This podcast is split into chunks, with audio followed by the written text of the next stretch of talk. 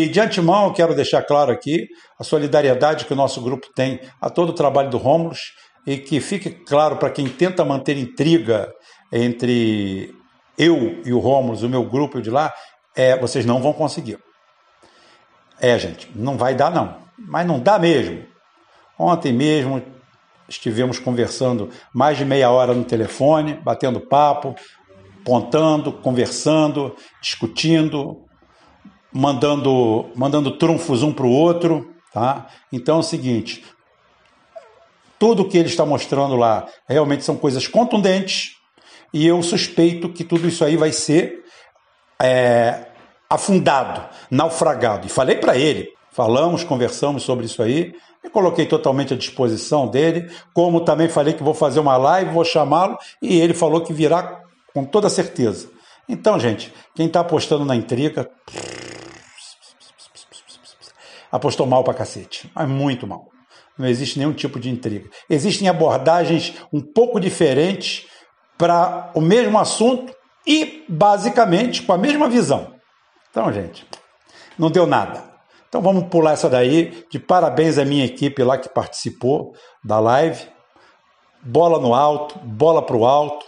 É, graças a Deus, a gente fazendo um trabalho, sempre respondendo as perguntas, sempre antenado com o que o pessoal é, nosso fala. Muita gente pratica é, a obtusidade política, né? Como forma, vai lá embaixo, tenta é, descontextualizar o assunto, tenta colocar um coisa, mas não consegue, não adianta.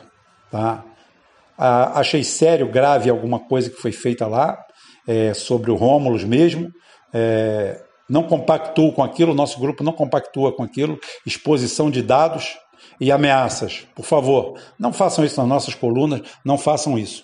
Com respeito a todo mundo. Se você quer ser respeitado, respeite. O contraditório é a opinião do outro. Vamos brigar no campo das ideias, vamos parar com as agressões pessoais. Ok? Então, tocando o barco. Gente, aquela parte geopolítica, eu estou com uma notícia aqui velha, é, velha não, altamente nova né, e interessante, que foi mandada aqui por um repórter de campo, né? O nosso amigo Macena. O Macena é de Niterói, está sempre ligado com a gente aí já participou da live de futebol, já chamei ele também para participar de outras lives. E ele me passou isso aqui a semana passada, não consegui abordar e vou abordar agora porque ato contínuo, continuarei no mesmo assunto, que é, é uma notícia aqui interessante, né?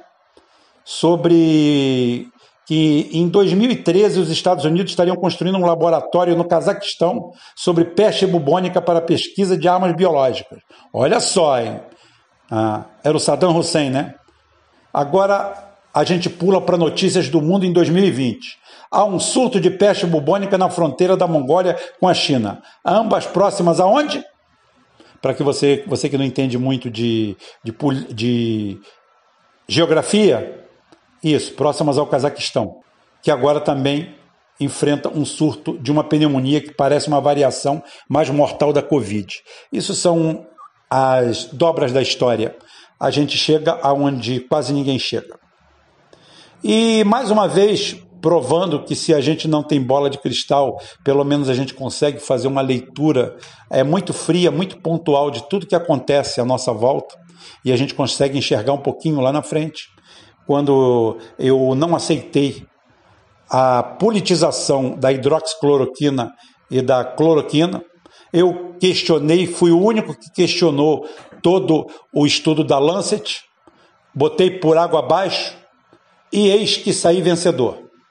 Apanhei, sofri um monte de, de, de ataques, médicos, gente se consideravam deuses porque achavam que o monopólio do conhecimento sobre a medicina ou sobre qualquer coisa estaria em, em posse deles porque o cara tem um título de médico. Isso tem nada a ver. O conhecimento é global, o conhecimento específico pode ser seu, mas o conhecimento de fatos é global. E essa gente se colocando quase como Deus, me bateram, acadêmicos me bateram, chamaram de ignorante de tudo, e eis que num lance inédito, a Lancet pega o estudo e fala assim, gente, esqueçam tudo que eu falei e que escrevi. Parecia até o FHC. E rasgaram tudo. e o Pedro Sanches lá, acho que é Pedro Sanches ou Pedro Xavier, o diretor mundial da Organização Mundial de Saúde para doenças tropicais e malária, veio em defesa da hidroxicloroquina, principalmente na grande alegação que se tinha. E na época é que seria o fato que ela seria altamente tóxica e mortal. E esse Pedro, doutor Pedro, simplesmente desmistificou e desmascarou isso. O nível que está sendo tomado pelas pessoas é extremamente seguro e não apresenta risco algum. E você poderia me perguntar por que é que então esse ataque total à hidroxicloroquina e à cloroquina, inclusive os Estados Unidos doou a cloroquina e a hidroxicloroquina para o Brasil. Brasil, zil, zil. Por quê? Por quê? Na época eu falei Redensivir, de um hospital hebraico. Hebraico é a mesma coisa que sionista, quer dizer, nem todo hebraico é sionista, mas todo sionista é hebraico. Né? Então é o seguinte, ali dentro de um hospital desse. Lançaram agora o Redensivir, eu denunciei lá atrás. Eu falei, tudo é para empurrar o Redensivir, que, não, que tem efeitos colaterais terríveis, é perigosíssimo, tá? O tratamento, foram feito uma enxugada legal agora, o tratamento está em 2 mil dólares apenas. Hoje você pode se tratar por 2 mil dólares apenas. E você, por acaso, sabe quanto que é o custo de produção é, de cada tratamento do Redensivir?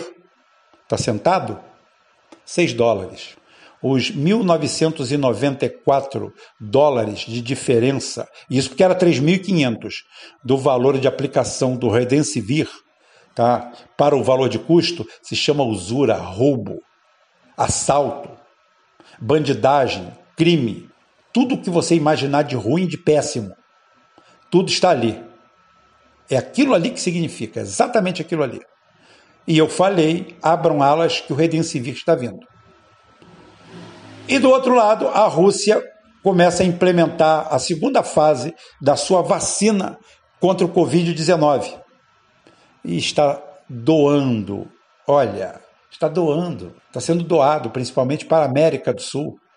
Está sendo doado esse tratamento que parece mostrar muito mais efeitos que o Redensivir, que sempre mostrou resultados pífios. Resultados pífios. Mas nós batemos a pedra aqui lá atrás. A gente sempre faz isso. Sempre faz isso. A gente não é reconhecido. A gente faz isso, a gente faz isso com o Evo Morales, a gente faz isso quando a gente vai falar de Tabata Amaral, a gente faz isso quando vai falar de Maduro, a gente faz isso quando vai falar da Coreia, da Coreia do Norte, a gente faz isso quando fala que os Estados Unidos não iria atacar o Irã, depois da, do ataque às suas bases lá no Iraque. Eu falo, falamos tudo isso, acertamos tudo, por quê? Porque a leitura é fria, a gente não está aqui para torcer, a gente não está aqui para fazer cabo de guerra, para puxar para cá e para lá. Ninguém tem saco para isso, tá? Ninguém tem saco para isso. Então, gente, é, essa daí é a tocada tem, outra, tem outros assuntos geopolíticos, mas eu agora não, não vou abordar nenhum deles, não. Tá? Vou deixar só isso aí fermentando. Os Estados Unidos está em está com a pandemia, é, vamos dizer assim, cognitiva, que não se tem notícia há muito tempo. Os Estados Unidos estão brigando até com a sombra, brigando até com a OTAN, brigando com a Alemanha, brigando com a França, brigando até com a Inglaterra, estão brigando com todo mundo. É, aquela, aquele velho ditado né, de periferia: casa que falta o pão, todo mundo reclama e ninguém tem razão. Enquanto isso aí, Putin vai nadando de braçada, Jinping nado em quatro estilos, todo mundo tranquilo. E os Estados Unidos está aí revoltado com a, com a Venezuela, com todo mundo, com isso, com aquilo, com a miséria da Venezuela. A miséria deles não importa, não, né? Então, é isso aí, gente. O recado geopolítico é esse aí para a gente ficar fermentando isso aí na cabeça. Ver o que, que pode vir dessa porcaria, dessa tragédia. Dessa tragédia toda que a gente tem que assistir de pé, esse império desmoronando e caindo em cima da gente, em todos os sentidos, até na área de saúde. Estamos ferrados, né? Gente, o... hoje o assunto principal vai ser uma coisa assim, vamos dizer, contemplativa. Porque nós temos que desmistificar algumas coisas. Isso daí a gente só faz com a repetição. Em alguns termos a gente vai ser repetitivo, em outros a gente vai ser inédito, mas o foco sempre é o mesmo.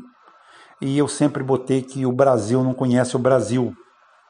Tá? O Brasil, ah, que é o conjunto das opiniões da população, ela é visto pela ótica da classe média que via de regra é informada, conhece de posicionamentos políticos, pelo menos ou deveria conhecer, ou tenta impor o seu.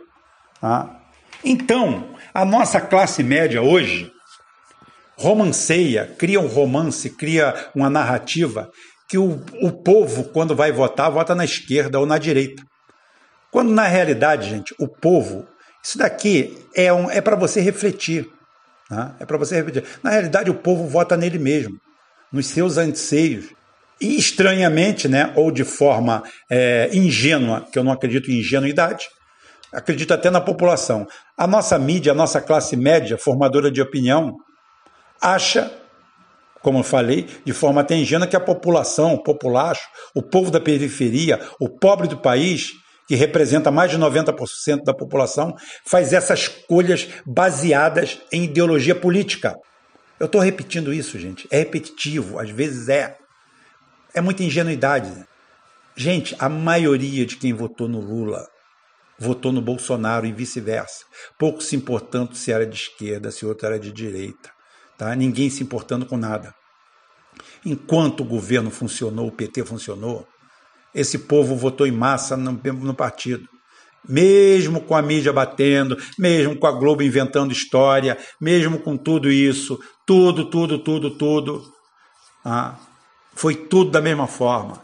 Quando o governo do PT naufraga lá com a Dilma, o país acaba com ele economicamente, faz o maior contingenciamento da história, destrói o investimento, acelera as privatizações, que ela botou outro nome aí, que eu nem me lembro qual é mais, nem me interessa. E, além de dar um choque de moralidade no país. E moralidade é o quê? É, é você ir contra o laticínio da população. E a elevação do identitarismo ao estado de arte. E aí você reclama quando o povo dá a resposta. Chuta todos eles e se abraça com o bolsonarismo sem o mínimo pudor. Isso, isso porque os costumes sociais criados principalmente no governo Dilma confronta todos os princípios cristãos. Gente, não estou aqui de moralista, não, estou aqui de, de Carola, não. Vamos chamar de. Já me chamaram de Carola hoje, inclusive. Tá? Mas é o seguinte: eu estou fazendo aqui uma análise, a verdade. A partir do momento que você arranha a ética e a moral do nosso povo, e querendo, de qualquer forma, colocar uma retórica nova, criar uma narrativa nova de que é proibido proibir, que não tem problema nenhum, que o casamento está acabado, que as drogas fazem bem. Eu conheço gente aqui que é capaz de simplesmente matar e morrer pela defesa da maconha. Não que eu tenha nada contra, eu até tenho. Aquilo fede pra caralho, não dá onda nenhuma, aquilo é um saco, tá? negócio enjoado. Aí o cara diz que maconha serve para fazer graxa, para foguete de combustível. A maconha serve para tudo. Tudo, tudo, tudo. O maconheiro, ele tem um amor tão grande pela maconha que ele fica revoltado com você, para de conversar com você, porque para ele a maconha é tudo. Tudo, tudo. E tentam transformar em consciência política no que é esquerda e direita, quando na realidade, quando na realidade, o cara está simplesmente tentando fazer o que todo cidadão faz: acordar, trabalhar, sobreviver, ver se dá para ganhar melhor, tudo isso aí. E o que, qual foi o modelo que o PT implementou para esse pessoal? Nenhum. Disse assim: venha para o nível superior, venha ser superior, venha se formar, tenha o terceiro grau e seja feliz. E o resto do povo? O resto do povo que se foda. Foi mais ou menos isso que o PT fez. E aí criou essas unisquinas da vida, criou a Croton, outras, outras, outras empresas, Insper e outras merdas aí, que estão aí se locupletando de dinheiro em cima desse modelo falido que nós temos aqui. Tá? E todos eles baseados não é proibido proibir, tá? e baseado em antropólogos que não conhecem seu povo, gestores de direitos humanos que nada entendem de segurança pública, historiadores que tentam reinventar a história, e por aí vai. Gente, o futuro é móvel, mas a história é estática. Ela projeta o futuro de acordo com a gente, com a luz do passado, com o que a gente fala aqui, com o que a gente pensa aqui. Não adianta você inventar do nada. E quando você vai para a política, você piora a coisa, por quê? Você não sabe como se constrói política? Se constrói no debate, se constrói no esclarecimento. Debate, debate não é imposição, tá? Você sabe onde é que o Ciro Gomes vai junto com o Eduardo Sardinha e com esse bando de puxa-saco em volta? Não vai a lugar nenhum. Ele precisa estar ciente onde seu discurso está fraco, de quais os segmentos significativos da sociedade que ele não tem respaldo. É isso que falta.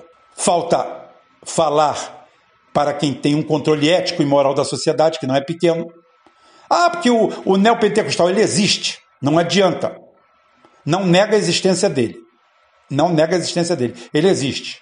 O segmento religioso existe. As Forças Armadas existem. A segurança pública está presente em todo o território nacional. E a nossa classe média, os identitários de esquerda e de direita, se negam a ver isso. Se negam a descobrir o óbvio, que eles não são nada. Eles são apenas pessoas tentando defender seus interesses e querendo criar uma narrativa para o Brasil inteiro, para o país inteiro, para a nação inteira. Com esse chove não molha, Ciro não vai nem bater 12%. O Lula é um líder desgastado. O Bolsonaro, um líder desgastado, mas ainda continuam sendo os dois grandes líderes, porque ninguém saiu dessa retórica. Aqui ninguém leu a arte da guerra, aqui nunca ninguém leu Maquiavel, Porra, só poema de quê? Da, o, poema com a ode ao cu, da Massa Tiburi? Ou o grande livro da, da grande escritora Manuela Dávila? Dizendo que homem, negócio, ou o programa, ou programa é, de segurança pública do Marcelo Freixo, dizendo vergonhosamente que o tráfico é um problema local, que o grande problema nacional é a milícia. Tá? É difícil, gente. É, é difícil. Existe um Brasil para ser conquistado. Existe um Brasil para ser conquistado. O Ciro Gomes não entendeu isso. O Lula continua falando para os seus. O Bolsonaro falando para os seus. Oh, eu quero matar comunista. É, e o outro lá, companheiros, o país está cheio de fascista. Não tem nem fascista nem comunista nesse país. Tem povo, povo maltratado, Povo que, quando fala para essas pessoas, povo que abre a televisão, liga a televisão, abre um jornal, abre uma informação e vê lá. O magistrado fulano de tal ganha 60, 70 mil, o outro auxiliar, o Aspone, o, o, pré, o, o deputado tem 200 mil de representação de verba de gabinete, tem 20 mil de água, luz, telefone, reco-reco, companheiro sentimental, porra, camisinha, camisinha tirada no peido, tudo, tudo, tudo, tudo, tudo o povão se vê, olha para aquilo ali e se sente desamparado. Então nós temos dois líderes depauperados, um líder que não foi a lugar nenhum, é líder apenas de uma tropa, de uma trupe que vive em volta dele, que teve dois anos para mexer nas estruturas e até agora não mexeu em nada, continua sucumbindo ao momento, fazer lives com Eduardo Sardinha, é vendedor de golpe na, na, na Bovespa, dizendo que todo brasileiro pode ficar rico e milionário. Ele que fala. Eu tenho os pilares da economia lá que ninguém precisa tomar conta do lojinha, ninguém precisa trabalhar. Zalim não trabalha, Jacó não trabalha, ninguém trabalha. Todo mundo ganha dinheiro sentado em frente ao computador. Eduardo Zardinha falou que toda brasileira pode ficar bilionária sem trabalhar. Se ninguém trabalhar, todo mundo só imprimindo dinheiro e dando para a turma de Zalim. Não fode. É isso que é trabalhismo? É isso que é nacionalismo? É isso que é algum regime, seja de esquerda e de direita? É isso que se prega? Nunca vi. Nunca vi. Nem na direita, nunca vi. Nunca vi. Isso daí é um modelo neoliberal, filha da puta, canalha, canalha, canalha. É isso que nós vemos. E é isso que esse pessoal defende e tentando se travestir de esquerda, de trabalhismo, disso, querendo pegar a bandeira de Brizola, querendo pegar a bandeira de Getúlio. Como diz o capitão Nascimento, tira essa farda, tira essa farda, tira essa caveira. Ou então vem para dentro e faça o que tem que ser feito. Essa é a realidade. Esse é o ponto-chave dessa história toda. Estamos todos perdidos na mão de dois líderes depauperados que falam uma linguagem que só o seu povo entende. Só os bolsonaristas entendem que o Brasil está numa espiral de crescimento fodida. Só. Só bolsonarista doente do cérebro para fazer do cérebro, né? No cérebro ruim para fazer um negócio dessa. Só um esquerdista doente, um lulista doente, para acreditar que não teve putaria, não teve sacanagem, não teve maracutaia no governo inteiro. E que saiu por causa disso, entregue por uma traidora. Ora, gente, vamos deixar a ingenuidade de lado. Como eu falei e falo e repito toda vez lá no meu grupo, no meu grupão, é o seguinte: são mais de 1.500 pessoas pensando, não é só eu, é igual aquele, aqueles, aqueles passarinho lá, os corvos do professor Pardal. O professor Pardal é um personagem do, do Walt Disney, de Patópolis, né? Em que ele tem um chapéu com um ninho com uns corvos lá dentro. Eles começam lá a cantar e ele pensa. Então parece que a gente está precisando disso aqui também, né? Não sei, porque o importante é a gente pensar por nós mesmos, chegar às soluções. Os problemas estão aí. E parar de tentar fazer essa rotulagem, essa tolice porque nós somos mais do que isso, podemos ser muito mais do que isso. Não tenho, não tenho é, dúvida nenhuma. Agora, da forma que está, está difícil de continuar. Mas depende só da gente. Como eu falei, e vou repetir, não pensem como eu, apenas pensem. Antes de me agredir, de me atacar, pensa direito. Porque você vai, dar, vai me dar uma porrada vai tomar duas. E vai continuar perdendo qualquer debate, qualquer embate comigo porque eu nunca perdi um. Eu nunca perdi um por quê? Porque eu sou genial? Não. É porque eu entro nos debates que eu tenho certeza e que sei que vou ganhar. Porque eu tenho a verdade ao meu lado. Mesmo que a verdade seja uma quimera nesse país, né? Como disse o Luiz Fux, aquele gênio maravilhoso, pai daquela menina maravilhosa, foi desembargadora com 32 anos, sem nunca ter exercido a advocacia, só carregar processo embaixo do braço, deixou aquela menina tão capaz e tão competente que ela acabou sendo nomeada desembargadora do Rio de Janeiro pelo quinto dos infernos, ou pelo quinto constitucional. Maravilha. É, o Brasil é uma festa, realmente. Pena que a gente nunca é convidado para ela, né? A gente só chama a gente para lavar o salão. Mas é isso aí, gente. Vamos ficando por aqui. Até amanhã, se Deus quiser. Ele há de querer. E nós vamos voltar com outros assuntos. E quarta-feira, Felipe Quintas. Felipe Quintas vem aqui dar mais uma aula de trabalhismo, de história e toda a capacidade que ele tem.